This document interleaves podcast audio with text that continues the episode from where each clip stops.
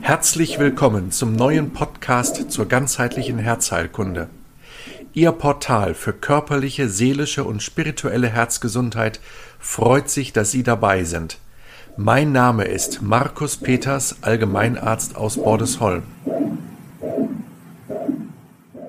Herzlich willkommen zu diesem neuen Podcast.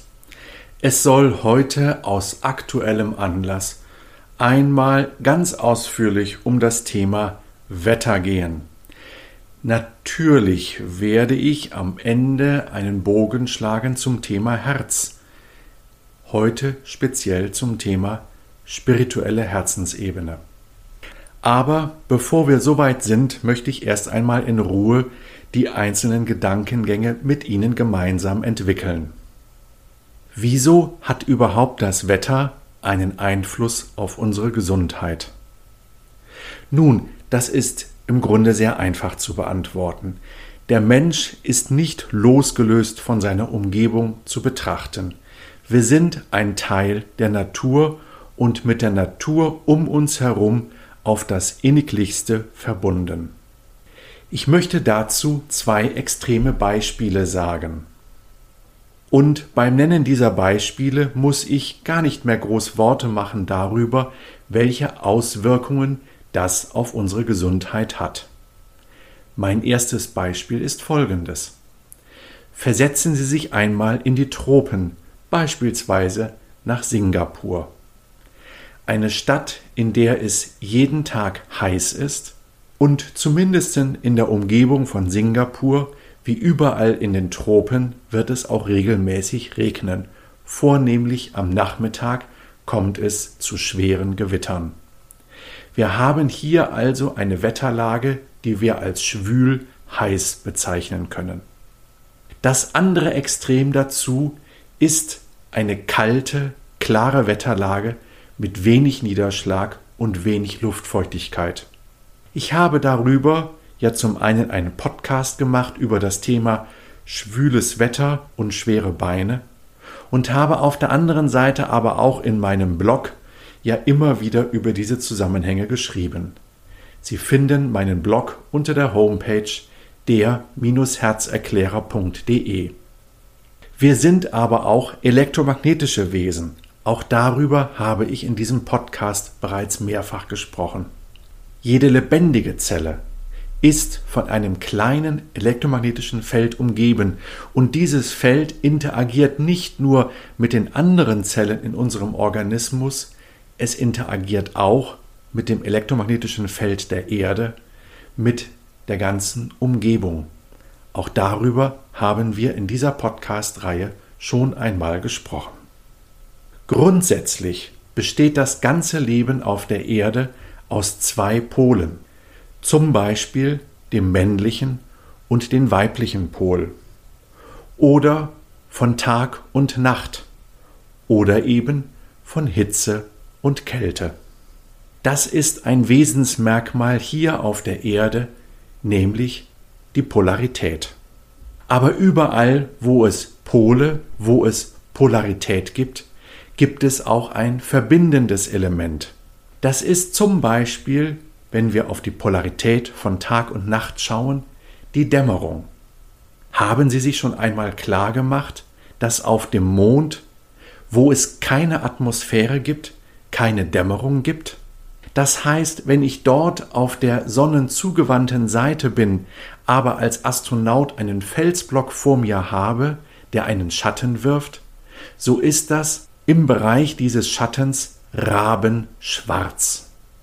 Völlig schwarz. Und zwar ohne Übergang. So haben wir auf dem Mond eine Situation, die entweder hell oder dunkel ist.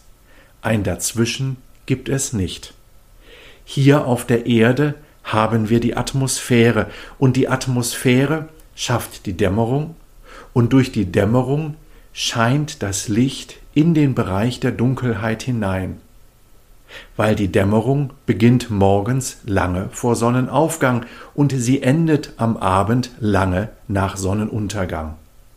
Auf dem Mond ist, wenn wir einmal diesen Himmelskörper als Ganzes betrachten, die Sonne zwölf Stunden über dem Horizont und zwölf Stunden unter dem Horizont. Hier auf der Erde, wiederum die Erde als Ganzes betrachten, lassen wir einmal die Jahreszeiten außer Acht, so wird durch die Atmosphäre das Licht in die Dunkelheit hineingebrochen, eben durch die Dämmerung. Ein anderes Beispiel für dieses ausgleichende Prinzip ist zum Beispiel Frühling und Herbst als Ausgleich zwischen Sommer und Winter. Wir haben dieses ausgleichende Prinzip auch in der menschlichen Funktionsweise. Wir haben im Kopf die neurologischen Tätigkeiten, die Sinne, all das, womit wir uns wachbewusst mit der Umgebung verbinden können und die er Umgebung erkennen können, beispielsweise durch die Sinne. Demgegenüber haben wir im Stoffwechselbereich die ganzen Auf- und Abbauprozesse. Vermittelnd zwischen den Kopf-Nervenprozessen und den Bauch-Stoffwechselprozessen steht das Herz. Herz und Lunge als ein mittleres ausgleichendes Prinzip zwischen dem Kopfpol einerseits und dem Bauchpol andererseits. Die alten Alchemisten sprachen hier von den sogenannten Tria Principia, den drei Prinzipien. Auf der einen Seite der Saalpol. Der Saalpol ist geprägt von kristalliner, verhärtender, kühler Formgebung. Und auf der anderen Seite der Sulfurpol. Er ist geprägt durch Stoffumwandlung, Verwandlung, Umsetzung und so weiter, Transformation. Und er ist verbunden mit Wärme. Saal und Sulfur stehen sich gegenüber und werden gemäß dem Gedanken der alten Alchemisten verbunden durch das Prinzip des Merkur. Merkur, der diese beiden Pole miteinander verbindet und quasi in Kommunikation hält. Und aus diesem Gesichtspunkt heraus können wir das Herz-Kreislauf-System gemeinsam mit der Lunge als merkuriales Prinzip im Menschen verstehen. Was erleben wir gegenwärtig beim Wetter? Jetzt an diesem Tag, wo ich diesen Podcast aufnehme, ist der 1. August 2021. Es wüten schwere Waldbrände in der Türkei, in Griechenland, auf Sizilien, in südlichen Teilen von Italien. Ferner brüten schwere Waldbrände in großen Teilen der USA, in großen Teilen Sibiriens. Die USA, Kalifornien, erlebt zurzeit eine der größten und ausgeprägtesten Dürreperioden, die es dort jemals gegeben hat.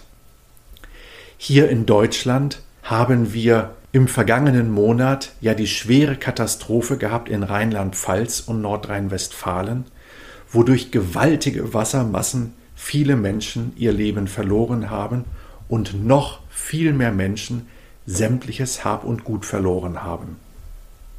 Während es gegenwärtig im östlichen Mittelmeer viel zu heiß ist, ist es im westlichen Mittelmeer, ganz konkret in Frankreich, deutlich zu kühl. Und auch hier bei uns in Deutschland haben wir jetzt eigentlich die Hundstage, die uns viel Wärme bescheren, aber in diesem Jahr deutlich zu kühl ausfallen werden. Wie können wir das verstehen, dass wir diese unglaublichen Extreme haben, die beispielsweise auch, und das möchte ich auch noch erwähnen an dieser Stelle, zu einer gewaltigen Kälte- und Schneekatastrophe derzeit in Brasilien führen? Haben Sie mitbekommen, dass große Teile Brasiliens zurzeit unterm Schnee begraben sind? Das sind natürlich für uns mitteleuropäische Verhältnisse wenig Schnee, es sind nur wenige Zentimeter, aber sie bleiben liegen, das heißt wir haben es mit Frost zu tun, und dieser Frost wird dazu führen, dass große Teile der Kaffeeplantagen in Brasilien derzeit zugrunde gehen. Das hat natürlich dramatische Auswirkungen auf die Menschen, die dort leben, weil auch ihnen ihre Lebensgrundlage genommen wird, aber es wird auch in den nächsten Monaten Auswirkungen auf uns haben, weil der Kaffeepreis mit großer Wahrscheinlichkeit in den nächsten Wochen, Monaten massiv steigen wird, vielleicht auch über Jahre hinweg. Wussten Sie, dass in Kalifornien zu einem sehr wesentlichen Anteil von Obst und Gemüse für die gesamten USA angebaut werden und diese jetzt ausfallen? Das wird zu einer Lebensmittelknappheit in den USA führen, sodass die USA wiederum in anderen Ländern Lebensmittel importieren werden. Das wird ebenso wie beim Bauholz zu einem Preisanstieg führen. Sie werden mitbekommen haben, dass aktuell Holz in seinem Preis massiv gestiegen ist, vor allem auch deswegen, weil in den USA so viel Holz verbaut wird, die es wiederum bei uns hier in Deutschland abkaufen. Aber auch die schweren Hagelunwetter, zum Beispiel in Norditalien, haben dort zu schwersten Verwüstungen geführt. In den Mainstream-Medien waren Bilder von Autos zu sehen gewesen, die vom Hagelschlag zerstört waren. Das ist natürlich zweifelsohne für den einzelnen Autobesitzer ein immenser Schaden. Aber was wird mit der Ernte sein? Wir können davon ausgehen, dass in Norditalien weite Bereiche der Ernte gerade zunichte gegangen sind. Wir sehen also eine wirklich immer mehr ins Extrem gehende Wetterentwicklung hier auf der Erde. Die Hitze einerseits, die Kälte andererseits und in der Hitze quasi als übersteigertes Saalprinzip die massiven Hagelschläge. Der, also gerade in der Gewitterzelle wird das besonders deutlich. Wir haben auf der einen Seite die Schwüle, die Hitze, ja, die unglaubliche Kraft der Transformation, so hätten das die alten Alchemisten gesagt, auch mit dem Wind. Und auf der anderen Seite der Hagelschlag, der dann aus der Gewitterwolke herunterkommt, wo eben das Saalprinzip voll durchschlägt, im wahrsten Sinne des Wortes. Und was hier fehlt, ist das merkuriale Prinzip, doch davon später mehr. Ich möchte jetzt der Frage nachgehen, wie wir diese Wetterextreme verstehen können. Auf der einen Seite hat das sehr viel zu tun mit Veränderungen im Jetstream. Der Jetstream ist ein Starkwindband, das einmal um die nördliche und einmal um die südliche Halbkugel herumgeht, um und bei um den 60. Breitengrad, mal nördlicher, mal südlicher davon. Dieser Jetstream wird gebildet durch die Temperaturunterschiede zwischen dem Äquator und den Polen. Da es in den Polen immer wärmer wird, wird der Temperaturgradient geringer und dadurch wird der Jetstream schwächer. Dadurch, dass der Jetstream schwächer werden, werden Hoch- und Tiefdruckgebiete nicht mehr so schnell weitergeführt. Ganz vereinfacht gesagt, der Jetstream ist wie ein wie ein Band, an dem die Hoch- und Tiefdruckgebiete auf der Erdoberfläche im Grunde wie dran aufgehängt sind. Und wenn der Jetstream schwach ist, so ziehen die Tiefdruckgebiete langsam weiter, aber auch um Unwetterzellen werden langsamer weiterziehen und bilden dadurch diese Starkniederschläge an einem Ort, die sich kaum verlagern. Das gab es so in dieser Massivität vor einigen Jahrzehnten noch nicht. Also, die Veränderungen des Klimawandels spielen hier mit Sicherheit eine große Rolle. Ob der Klimawandel oder ich möchte eigentlich lieber sagen die Klimakatastrophe, ob diese allein über das CO2 zu klären ist, daran habe ich persönlich zunehmend Zweifel, weil es doch auch andere sehr interessante Theorien dazu gibt, wie es zu diesen Wetterveränderungen kommt. Aber das ist hier nicht Thema unserer Folge hier. Wir halten fest, das Klima verändert sich. Es hat so oder so mit Sicherheit einen erheblichen Ursprung im Handeln des Menschen. Aber kommen wir weiter. Was führt noch zu diesen extremen Veränderungen? Der Mensch versucht seit mindestens 60 Jahren auf technische Art und Weise das Wetter zu manipulieren. In früheren Kulturen haben die Menschen das Wetter geregelt, gesteuert über schamanische Techniken. Heutzutage versuchen wir Menschen das über Technik, über Intelligenz zu lösen. Wussten Sie, dass die Olympischen Spiele in Peking 2008 unter blauem Himmel stattfanden und dass das von der Regierung in Peking mit Absicht so eingefädelt wurde? Peking unterhält ein ganzes eigenes Ministerium und einen ganzen kleinen Staatsapparat, der nur dafür zu sorgen hat, dass in China zur rechten Zeit das rechte Wetter ist, so wie die Menschen meinen, dass es richtig ist für sie. Da stellt sich natürlich schon die Frage bei den gegenwärtigen Unwettern, was da in China gerade vor sich geht. Haben Sie mitbekommen, dass gegenwärtig in China deutlich über 10 Millionen Menschen auf der Flucht sind, weil Staudämme brechen und Großstädte regelrecht absaufen im Wasser? Übrigens wird auch das zu einem großen Ernteausfall führen. Also da stelle ich mir schon die Frage, okay, was läuft da gerade in China schief, dass dort so dermaßen katastrophale Wetterverhältnisse herrschen? Wussten Sie, dass Saudi-Arabien seit Jahren versucht, mittels Drohnen Wolken zu erzeugen, um Niederschlag zu provozieren?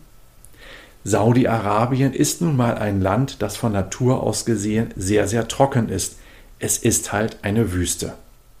Und seit einigen Monaten regnet es zum Teil ununterbrochen. In Saudi-Arabien werden Häuser und Autos weggespült und ganze Landstriche sind unbewohnbar geworden durch die gewaltigen Wasserfluten, die derzeit vom Himmel herunterkrachen. Auch dort stelle ich mir die Frage, ich kann sie nicht beantworten, genauso wenig wie für China, aber ich stelle mir die Frage, ups, ist da etwas schiefgelaufen bei den Wolkenmachern? Wir wissen, dass der Mensch seit über 60 Jahren, genau genommen seit den 50er Jahren des letzten Jahrhunderts, versucht, mittels Technik das Wetter zu manipulieren. Aber ich kann hier nur sagen, es ist gefährlich, in komplexe Regelkreisläufe einzudringen und zu meinen, dass wir diese manipulieren könnten. Wird uns das jemals gelingen? Ich habe da Zweifel, dass das in dem Sinne gelingen wird, dass es wirklich rein zum Segen ist und dass es nicht doch auch zum Fluch wird. Gerade wenn ich an China und an Saudi-Arabien denke und mir so meine Fragen stelle, okay, das sind zwei Nationen, die es relativ weit gebracht haben im Manipulieren von Wetter, so erinnert mich das irgendwo doch an den Zauberlehrling. Hat der alte Hexenmeister sich doch einmal wegbegeben, und nun sollen seine Geister auch nach meinem Willen leben. Ja, also wo der Zauberlehrling hergeht und die Kräfte freisetzt und sie am Ende nicht beherrschen kann. Wie heißt es dann am Ende? Die ich rief die Geister, werd ich nun nicht los. Welche Geister rufen wir Menschen und werden nun nicht los? Eine ernste Frage.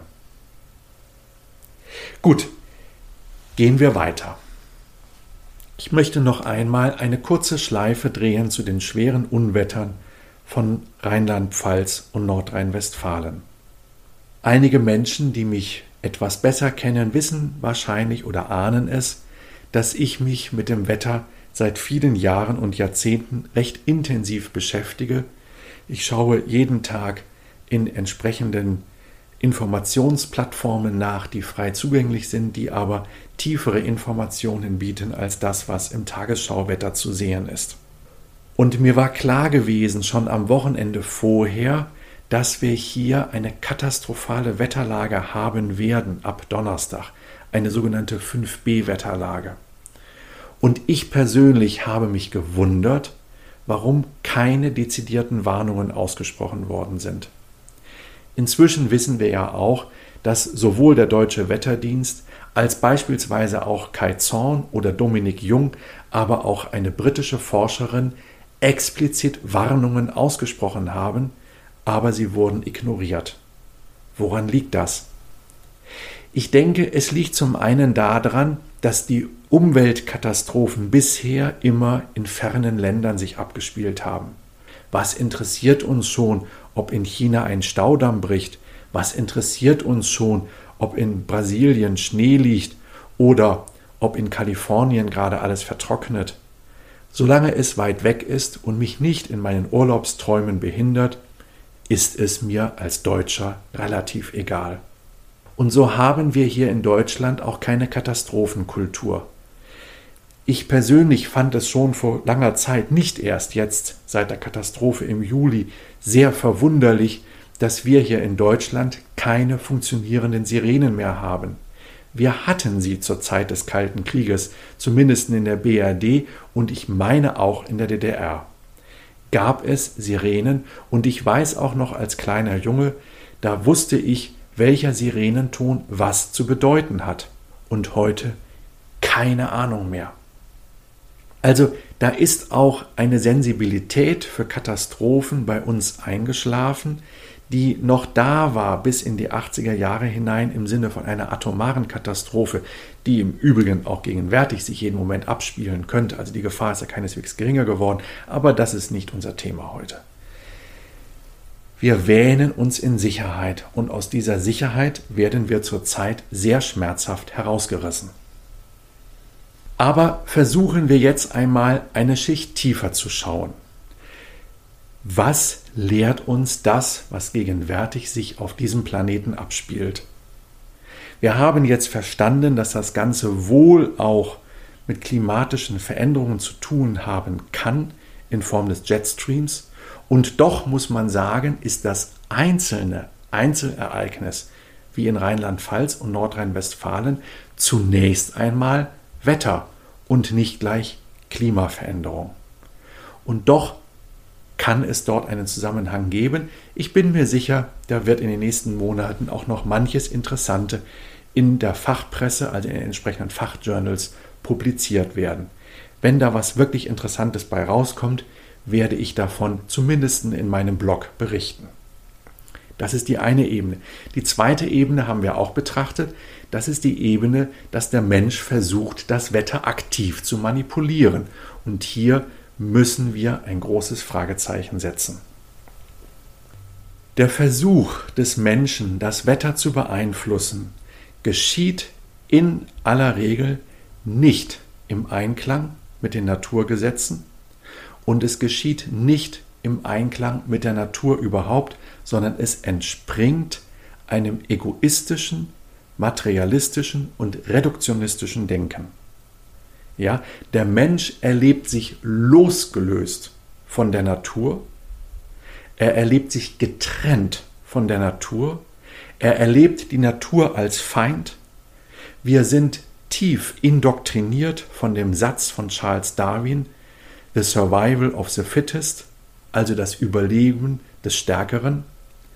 Und wir übersehen dabei, dass die Natur nur zu einem sehr kleinen Teil nach diesem Prinzip funktioniert, sondern zu einem viel größeren Anteil nach Gemeinsamkeit. Die Natur handelt gemeinschaftlich.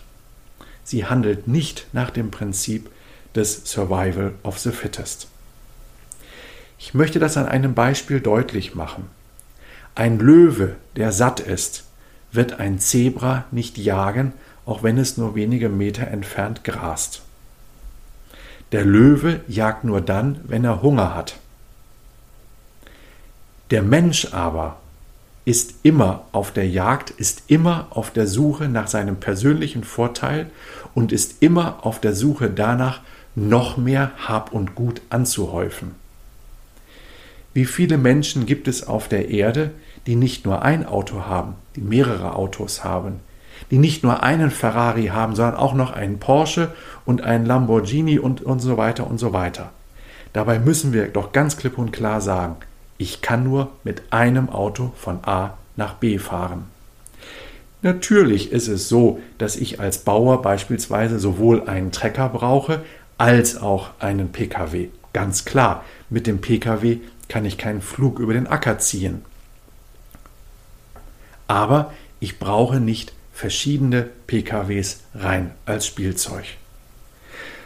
Und das ist so ein tiefes Bedürfnis des Menschen geworden, immer mehr haben zu wollen, als man eigentlich braucht.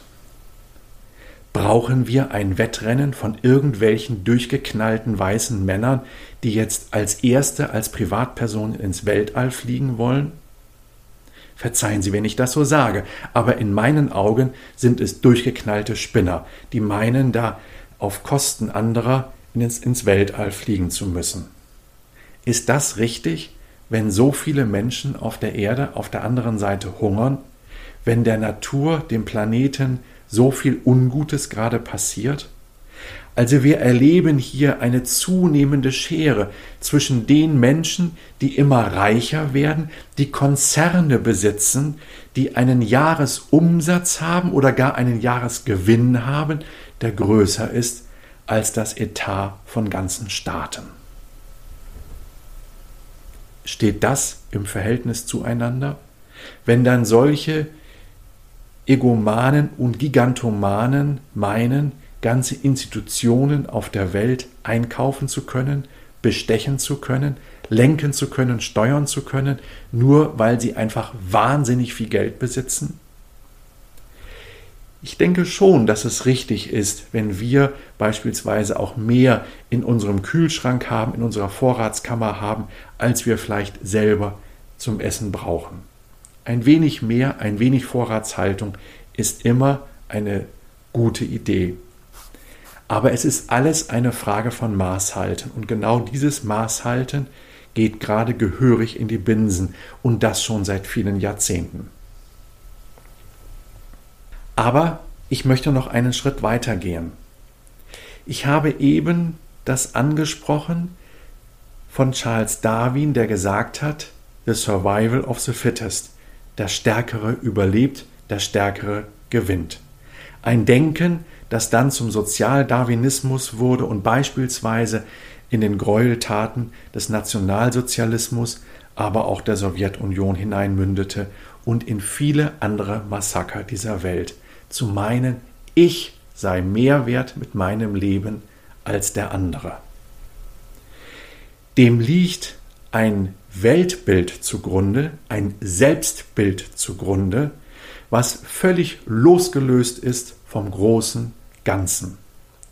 Und so möchte ich hier im Sinne von Jochen Kirchhoff, der das wunderbare Buch geschrieben hat, Was die Erde will, möchte ich in seinem Sinne von einer Katastrophe sprechen, und zwar einer Katastrophe, die eine tiefen Ökologie bis heute nicht erfasst und nicht verstanden hat.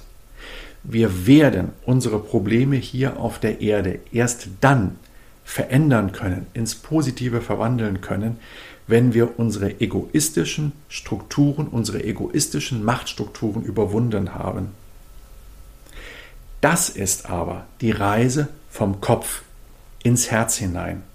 Das ist die Reise vom Ego-Denken des Kopfes, das sich über den eigenen Körper identifiziert, im Sinne von Eckhart Tolle, der das wunderbare Buch geschrieben hat, Eine neue Erde, hin zu einem Herzbewusstsein, hin zu einem spirituellen Herzbewusstsein hinein, was im Einklang mit der Welt steht.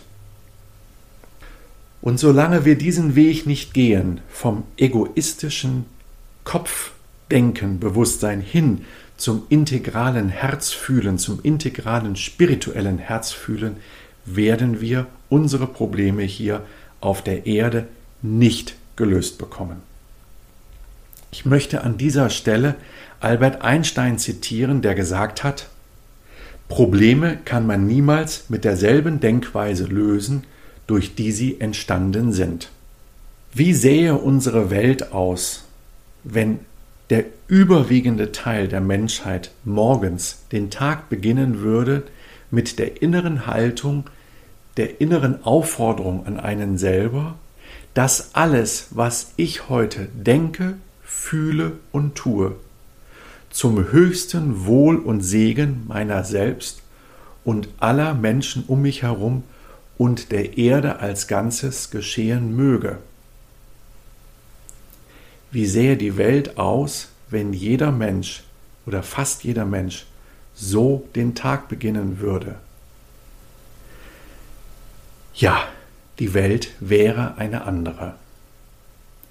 Und so möchte ich Sie am Ende von dieser Podcast-Folge dazu einladen, mit dieser inneren Haltung es sich anzugewöhnen, morgens den Tag zu beginnen. Möge das, was ich denke, fühle und handle heute, zum höchsten Wohl und Segen meiner selbst und aller geschehen. In diesem Sinne, bis zum nächsten Mal. Vielen Dank für Ihre Aufmerksamkeit. Ich bin Markus Peters, Gründer und Inhaber der Praxis Herztherapie Nord. Motto Ganzer Mensch, gesundes Herz und der Akademie Der Herzerklärer. Auf diesen beiden Plattformen Herztherapie Nord und Der Herzerklärer finden Sie viele weitere Informationen zu meiner Arbeit. Tschüss, bis zum nächsten Mal.